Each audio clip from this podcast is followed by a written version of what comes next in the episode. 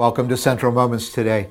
Sometimes I like to talk about the power of with, the power that that that comes when when people are with us, when they encourage us, when they stand with us, when when, when they don't give up on us. And this is, uh, of course, the pattern of the kingdom of God. Kingdom of God is relational to the core, relational relationship with God, relationship with each other. In fact, it says Jesus. Mark says when Jesus chose the twelve, he chose them so that they may be with him, and so that they could go out and preach the gospel. The power of with. We're going to see this as we continue our study in the book of Joshua and we're still in chapter 1. But uh, in verse 12, uh, they're on the east side of the Jordan River, about to cross over into what's known as present day Israel.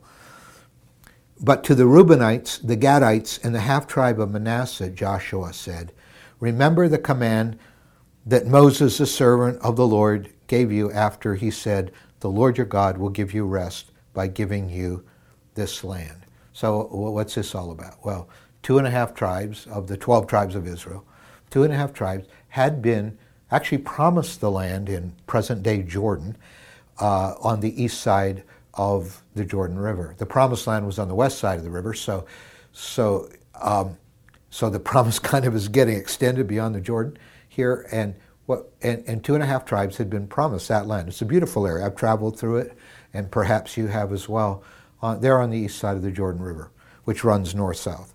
And, uh, and, and, and he said, it's true that this is where God has, has given you a permanent home. But the rest of Israel is going to cross over, and they're going to be involved in a lot of battles. They're going to have to take the land. And so, and so in verse 14, he says this Your wives, your children, and your livestock may stay in the land that Moses gave you east of Jordan. Now we're going to encounter the power of with.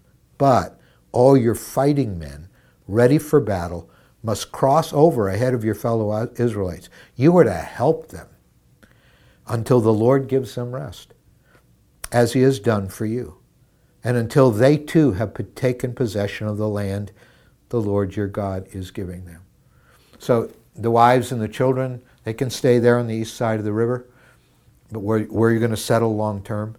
But the fighting men and the leaders, you need actually to cross over ahead of the rest of the uh, ahead of the other nine and a half tribes of Israel, and and lead the way because you need to help your brothers and sisters take the promised land, and then and then he says after that, uh, picking it up in. Uh, in, in, verse in verse 15 after that you may go back and occupy your own land which moses the servant of the lord gave you east of the jordan towards the sunrise.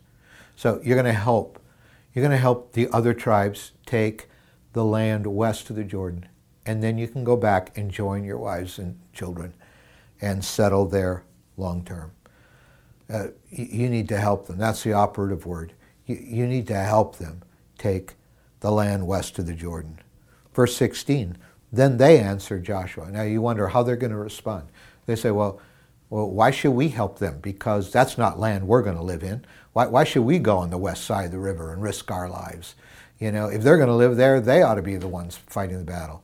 And sometimes we get that way. We, we get this sense of entitlement, like, well, it's not my problem.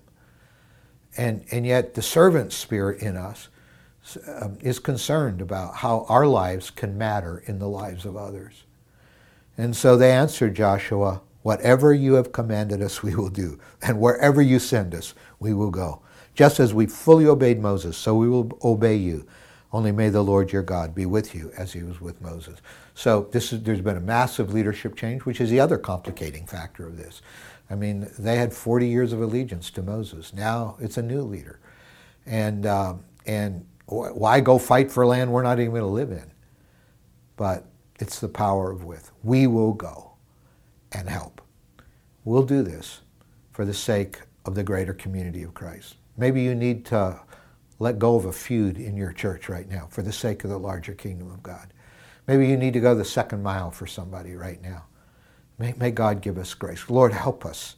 Help us to be with our brothers and sisters in the Lord in ways that mean something to them in ways that bring significance, Lord, to their lives. And thank you for this great example out of Joshua 1. In your name, amen.